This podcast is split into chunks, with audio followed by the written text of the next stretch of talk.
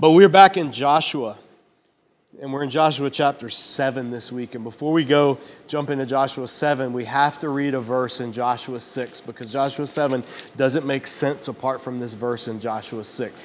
There was a foreshadowing that took place, an ominous note, if you remember, three weeks ago. Joshua 6 was this miraculous fall of Jericho, and that was a huge moment. Um, I'm just making sure that this is recording and that we're good. Yep, we're good. That was a huge moment for Israel. They achieved a major victory without having to do anything. Uh, the walls came down and, and it was done miraculously. Um, and it was their first victory in the land. So morale is high, everything's great. But there was this one little note in Joshua 6, and if you don't remember it, it's in chapter, eight, uh, chapter 6, verse 18 verse 17 actually. God told Israel when they were going to go in and after he was going to defeat Jericho, he says in verse 17, the city and all that is in it are to be cherem, devoted to the Lord or destined for destruction, or different translations translate it different way. I'm just going to use the word cherem because we don't have an English equivalent for this practice, but it basically means devoted all to God by destroying it or putting it in the sanctuary. And it was done in the ancient world. It was done not just by Israel, it was common practice.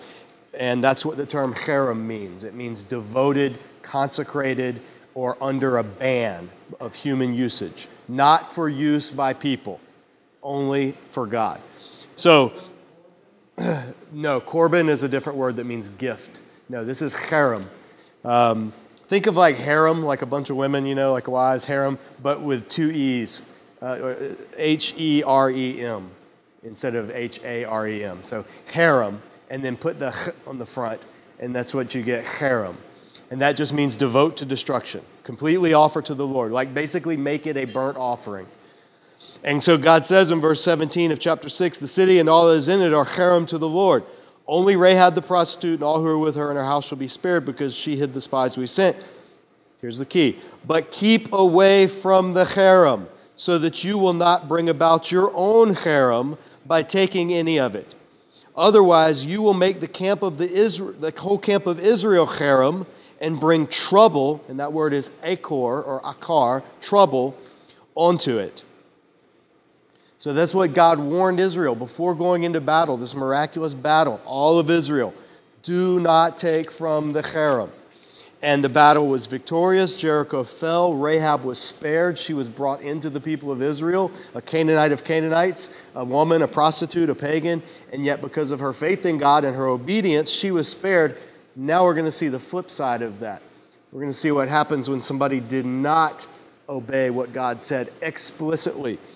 Chapter 7, verse 1 says, But the Israelites acted unfaithfully against the cherem Achan, son of Carmi, son of Zimri, son of Zerah of the tribe of Judah. That's a very illustrious line. The tribe of Judah, later kings will come from it, ultimately Jesus. So, an Israelite of Israelites, as if to contrast with Rahab, who was a Canaanite of Canaanites.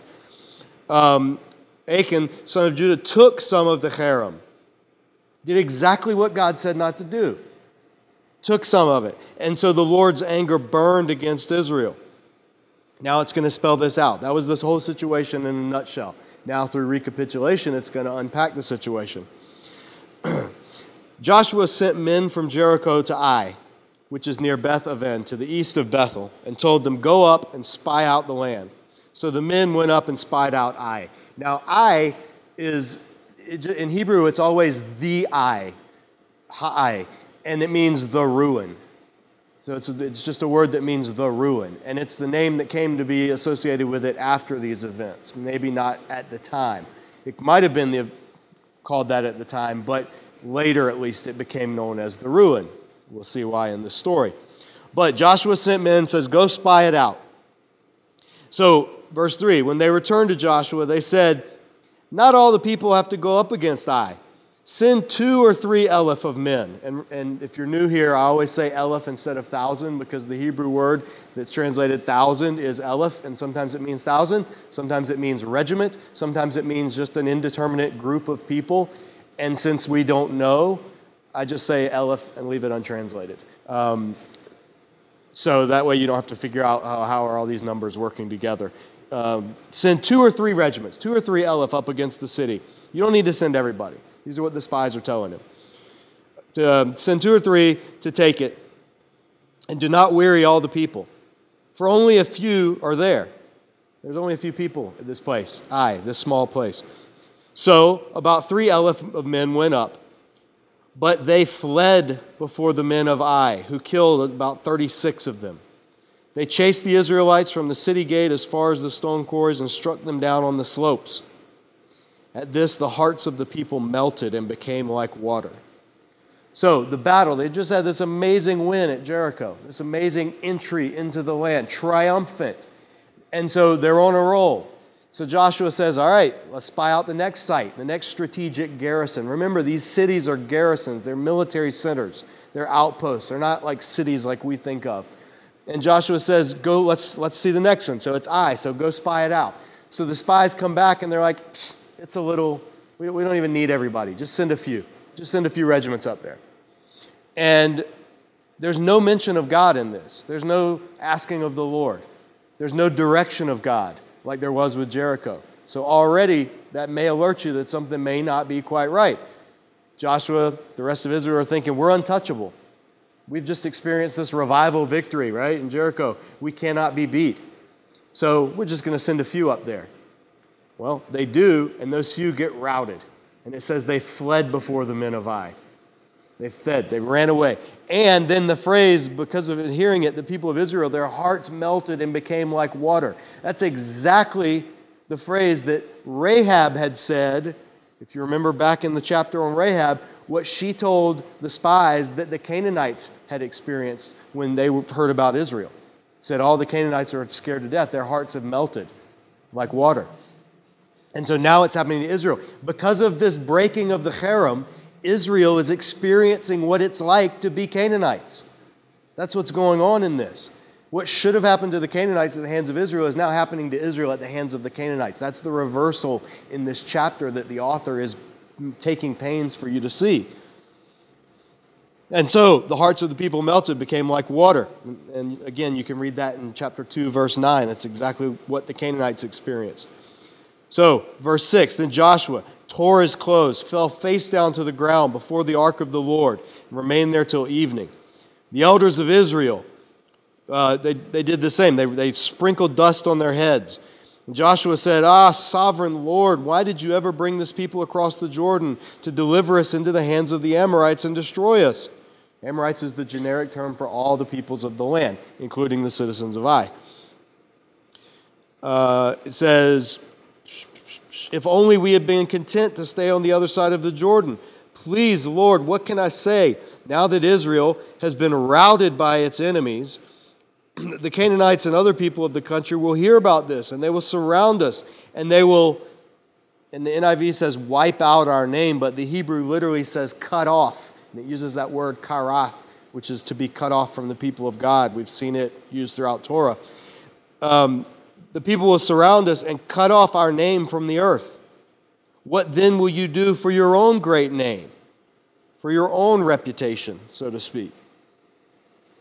So Joshua now he's crying out and he's saying, you know, everything has been overturned. He literally uses, and when it says now, NIV says, now that Israel has been routed by its enemies, the word that's translated has been routed, it says, the neck, their neck has been turned. Uh, in other words, like turning and running away. It's, it's an idiom. But interestingly, and because I just taught on Jonah for the past two weeks, it's the word that Jonah uses in his sermon against Nineveh that says 40 day, more days and Nineveh will be overturned. And it can mean destroyed, it can mean turned away, it can mean, it has different meanings. But it's this interesting word because what's happened in Israel is that. Israel's entire identity as God's conquering army coming in to judge the Canaanites has been overturned in this single instance because of the disobedience of the breaking of the covenant command to not take from the cherem, to not take what's devoted to the Lord. And so Joshua, just like Moses, his predecessor, basically calls out God and, and puts his name, his reputation on the line. Says, God, what are the nations going to think? What are they going to think when they hear about this? Your name in all the earth. because they've already heard about all the battles on the Transjordan and the battles against Jericho. And so now they're going to hear that we were beaten by little Ai, little ruin. What is that going to do for your name, God? So he's interceding, but he's also lamenting. He's crying out, but he's maintaining respect because he's using the words please and sovereign Lord. And so he's not whining, but he is pouring out his heart and he's genuine confusion because he does not know the source of the, why they weren't able to be victorious. And so, verse 10, the Lord said to Joshua, Get up. in Hebrew, literally, get up. Stand up in the text, but get up. What are you doing down on your face? Israel has sinned. They have crossed my covenant. NIV says violated, but it's the word to cross, like they crossed the Jordan. They've crossed my covenant, which I commanded them to keep. And then God lays on the charges against Israel, and he uses the word even, which I'm going to insert because the NIV leaves it out for stylistic reasons, but I'm going to insert it so you can hear God building the crescendo of charges against Israel. Um, he says, they they crossed my covenant, which I commanded them. They even took some of the cherem. They even stole. They even lied. They even put them with their own possessions. That's why Israel cannot stand against their enemies. They turn their neck and run because they have become cherem. I will not be with you anymore unless you exterminate the cherem from your midst. That's what God's saying. They've taken from the cherem they've become cherem. And so until that cherem is removed, I am not Israel's protector, and I am not in Israel's midst. This is part of the covenant. The covenant requires obedience. There's specific rules that I gave. So you cannot keep parts of the covenant, flagrantly violate other parts of the covenant, and think it'll be okay. And God's instilling this in Israel, and He's, and he's speaking to them collectively as a people. And this is going to raise some issues for us because we're going to find out that it was one guy. But in a collectivist society, especially in a pastoral, shepherding, communal, uh, ancient herdsman society, one person's actions is really hard to keep hidden, especially when it involves what we see in the next section. That, that more than just Achan Achan would have known about this. That this would have been at least a little bit of his family's involvement as well to be able to hide the stuff that he finds. So, God says to Joshua, Arise, again, get up, consecrate the people. Tell them, consecrate yourselves in preparation for tomorrow, for this is what the Lord, the God of Israel, says. The cherem that is among you, O Israel, you cannot rise against your enemies until you remove the cherem from your midst. Literally, is what the Hebrew says. There's cherem in your midst, so until it's removed from your midst, you will not be able to stand against your enemies because I will not fight for you. He's, he's just ingraining to them these battles aren't yours to fight, they aren't yours to win. You're not your own army, you're my army, and my army has my rules of engagement, and my rules of engagement are very clear. So he says, verse 14, in the morning, uh, you will step up. NIV says present yourselves, but literally, you will step up tribe by tribe. The tribe that the Lord takes shall come forward, clan by clan. And the clan that the Lord takes shall come forward, family by family. And the family that the Lord takes shall come forward. NIV says man by man, but literally in Hebrew it says warrior by warrior, because it's the people that were in the battle. He who is caught with the cherem shall become cherem by fire along with all that belongs to him. He's crossed the covenant of the Lord and has done unfaithful thing in Israel or a disgraceful thing in Israel. He's been unfaithful. So God is going to identify, going to call out, and this is going to be a very public thing. So early the next morning, Joshua had Israel come forward by tribes, and Judah was taken. Now, how is this? This is done through the casting of lots. This would have been done through the high priest and the Urim and the Thummim, which is in the high priest's breastplate. And some scholars, we don't know exactly how casting lots worked, but typically there was usually like, it's the most likely the Urim and the Thummim were two stones. One was light, one was dark. And you would ask yes no questions. And whichever stone came out or reached into the bag and pulled out, that would be the answer. And it was typically thought, you know, this is how the casting of lots is done. Uh, there are other ways too, you know, like in Jonah's case, well, we're casting of lots. Everybody puts their own lot into a bag, shake it, and the one that pops out, that's the guilty person. Something like that. There were different ways of doing this. The text doesn't mention any of these ways because it's emphasizing that God's the ones that's making this selection. So, whether he's doing it through casting of lots, whether he's doing it through divine identification, whether he's doing it through speaking to Joshua and telling him, the text doesn't really say. What it makes clear is that God, not Joshua, not anybody in Israel, is the one doing this judgment, this, this, this judge, jury, and as we'll see, executioner. So, early the next morning, Joshua had Israel come forward by the tribes, and Judah was taken. So, Judah was the tribe that was chosen. The clans of Judah then came forward, and he took the Zerahites, so from the clan of Zerah. And he had the clan of Zerahites come forward, family by family, and Zimri was taken.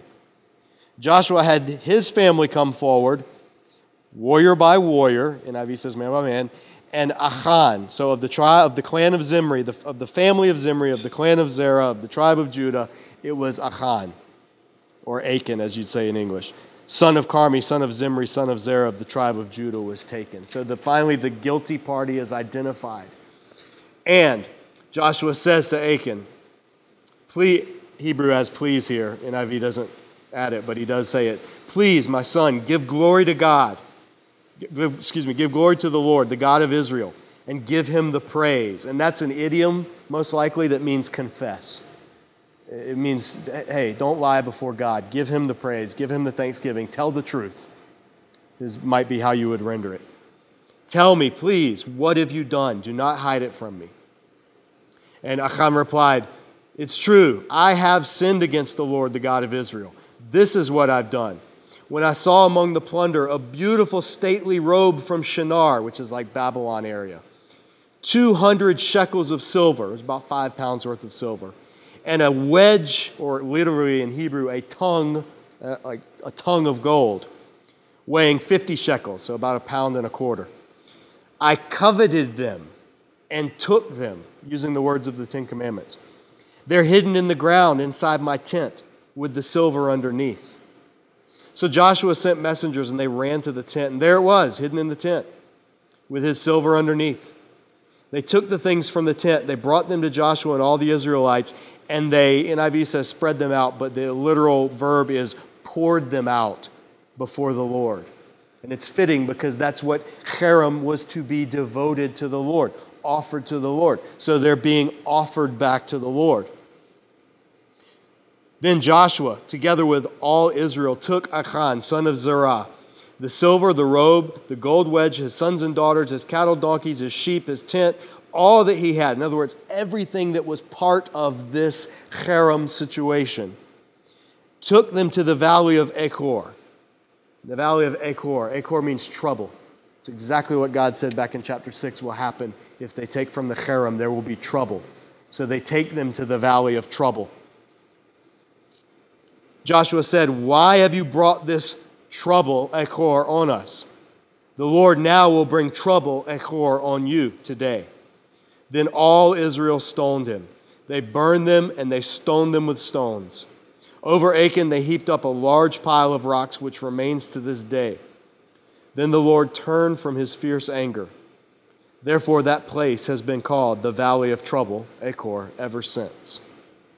Now, the story's not done here. We'll have to wrap it up. This is, this is all one narrative because they're not done with Ai. There's still the issue of the ruin that beat them the first time. God's not done. He's not abandoned Israel. But what's happened in this section, so Joshua is a troubling book for a lot of people, and it's because of things like this, right? The, the destruction of Jericho is troubling for some people because God seemed to destroy all of these people. But yet within that, we see the glimmer that Rahab and her family were saved. All who turned to God were saved.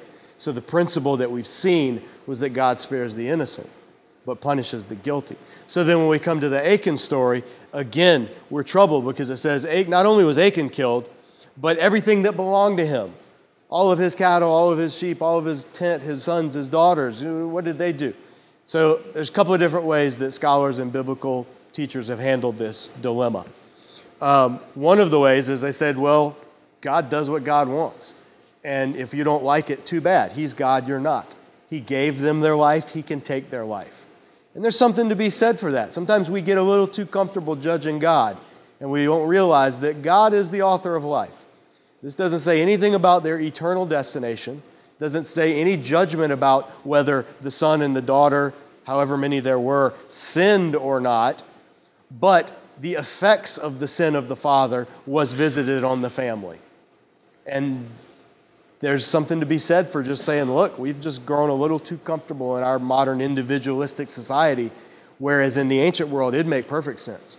You know, you go to Japan, you go to China, you go to India, you go to places throughout in the not in the Western Hemisphere, and it's perfectly normal. If the father or the head of the family does something disgraceful, it disgraces the entire family, and the entire family pays for it, and they expect to pay for it. They don't consider it unfair or unjust which is why there's such a high emphasis on piety and fidelity and honor and all of these things. So that's part of our culture that's just very different from the ancient Near East. Something to be said for that. Other way people handle this is they say the phrase sons, daughters, cattle, donkeys, tents, all that belongs to him is just a stock phrase. It's a hyperbolic way of saying all of his stuff, everything that belonged to him. So, whether it was literal sons and daughters or whether it was just his house, his tent, his belonging, we don't know. We just leave some leeway. We know that Achan is the one who is mentioned as having rocks raised over him. He's the one whose sin this is known as. He's the one whose name is a wordplay on trouble, Achan and Achor. And later, when this incident is mentioned, it's always the sin of Achan, not the sin of Achan and his family. The other way that people have looked at this is they've said, no, you don't, you don't take this amount of treasure and hide it on your own in a culture like this. It would not have been unknown. His family at least would have been in on helping him hide it. His family at least would have known it was there. You can't dig up a tent and bury something under it without the people living in that tent knowing that it happens. And it's not like they go off to school during the day and you do this. So that's another way people have said this is no, his sons and daughters who were, we don't know their ages. It's not like little toddlers running around. I mean, this is a, this is a household, so could have been his adult children. We don't know. We just know that it was found in his tent, buried underneath, and that's not something that somebody could do very easily in total secret. So, as the tribes were being called out, there's a chance to repent, there's a chance to confess. As the clans are being called out, there's a chance to confess. It's getting closer. It's getting closer. At every point, all through this process, Achan or his somebody in his family has a chance to come forward and say, "Hey, no need to even do all this. I did it." It's me, right? None of that happens. And so we see that, that we know, think back to Genesis. This is what we have to rest with at the end of the day.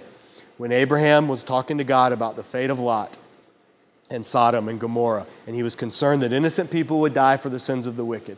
And he asked God this question He said, Will the judge of all the earth not do what's right? Implying that, yes, God is the judge of all the earth, and he will do what's right. So whoever was punished, whoever was killed, whether it was Achan, whether it was Achan and his family, um, whatever, we stand in the place of Abraham and have to say, Will not the judge of all the earth do what's right? God's the one who knows guilt. God's the one who determines guilt. So we have to trust. And I think that passages like this in the Bible are there for a reason. I think they're there to make us a little uncomfortable. I think they're there to keep us from, from, from the buddy Jesus mentality that we so easily slip into, where, you know, God's just our big cosmic daddy in the sky. Yeah, there's familiarity, there's intimacy, there is Abba Father, you know, yes, but at the same time, there's also, O sovereign Lord. And we have to hold both of those things in tension. How can he be Abba Father, Daddy, and O Sovereign Lord at the same time? And Scripture presents us with that dilemma, and we just have to hold it in tension. Yeah, he is. And so Israel is experiencing what it's like to be the vassal of the suzerain. Those of you that were with us for the past five years, you know what those terms mean. If you weren't with us, check the replay on the podcast or the videos. But Israel is the vassal, and the vassal obeys the suzerain. And when the vassal does not obey the suzerain, the terms of the contract, the covenant curses happen. If they didn't, then it's meaningless. So, right here at the beginning, at key points, This is what you see in the Bible. We're going to wrap it up. We got three minutes here. At key points in covenant history, God is super severe. At key points, not all the time. Sometimes He's way lenient, way more lenient than He should be. And then sometimes He's way more strict than He should be from our perspective. And so, what we have to ask ourselves is, is when we look at the big picture, what's going on? Now, there's a New Testament analog for this. At the beginning of the church, right when the church was being formed, the Holy Spirit's moving. The, the new Joshua, Jesus, the new Joshua, has brought the new Israel into the promised land through the waters of baptism. The Spirit is being poured out. They are taking the land spiritually back from the Canaanites, the forces of evil, which is Satan himself and all of the demonic oppression and the powers and the principalities. That's what's going on in the New Testament church. So the book of Acts is like the book of Joshua in that regard. The, the gospel is going forward, God's people are marching forward. At the beginning of that, right at the beginning, there's a point where all the people are selling their stuff in order to be able to feed the poor among them. Everybody's looking out for each other, basically. No, there's no reason for any of us to starve. And so they do this voluntarily. It's never commanded of all time for all people. It's a decision that they make, and it's a strategic decision. Well, one of the couples, they fudge the numbers a little bit. They sell their field and they keep some of it, but then they bring some of it and say, oh, we sold it for this much and we're giving this to the people. They, they, they do this thing that's seemingly magnanimous. They didn't have to sell any of it, it was their field. They could have kept it, they didn't have to, but they did. But they misrepresented how much of what they sold they were given to God's people and they lied to the Holy Spirit. And so Peter calls them in, just like Joshua calls Achan. And he's like, What have you done? And they confess. And it says the Holy Spirit kills him. Right there. Holy Spirit, boom, strikes him dead. Super severe. They gave to the church. All we did was hold back a little bit. All we did was say, well, you know, we sold the field for a million dollars. We give 500,000 and we just tell the church, hey, we sold a $500,000 field, have all the money. They lied to the Holy Spirit. Now, in the scheme of things, when we compare that to genocide, child prostitution, murder, rape, that's not a really big sin. But at that point in redemptive covenant history, God had to show his people collectively I'm not playing around. This is a big deal that's happening, and you are on the ground floor of it. And to whom much is given, much will be required. And so God was sterner with Ananias and Sapphira at that point. Well, that's what's going on here. Israel's entering the land, and God has repeatedly told them, This is how you're to be. And they're on the cusp of being this new thing in the history of the world that's going to be the salvation of all the world in the long run. And this one little thing that almost derails it, God brings the hammer down hard. And he does it in the sight of all the people, just like he'll do later with Ananias and Sapphira. So the point is that there are sometimes when God does these harsh judgments, it is specifically so that everybody will see it and will see, hey, God's not playing around right now. But we have to keep that in mind. Specific times. Is God always like this? No. No, we'd all be in trouble for sure. We'd all be heaped under stones. But no, God's not always like this. But is there certain times when things are so important and crucial that those who have been given much receive a stricter punishment if they go against it? Absolutely. And that's what we see with, this, with, with Achan, the Israelite of Israelites, from the tribe of Judah, cut off from the people of God. Whereas just before in the previous chapter, Rahab, the Canaanite prostitute who should have been cut off from God's people along with all of the people of Jericho, she and her entire household are saved. So Rahab and her household being saved, Achan and his household being cut off, literally are put in juxtaposition for a reason to show us that this is not a God who has ethnic favorites. He's a God who has covenant stipulations. And at this point in Israel's history, that is paramount to keep in mind. So they're going to get around two against Ai, and we're going to see that next week. but we're out of time. So we've got some leftovers. Grab some if you want to.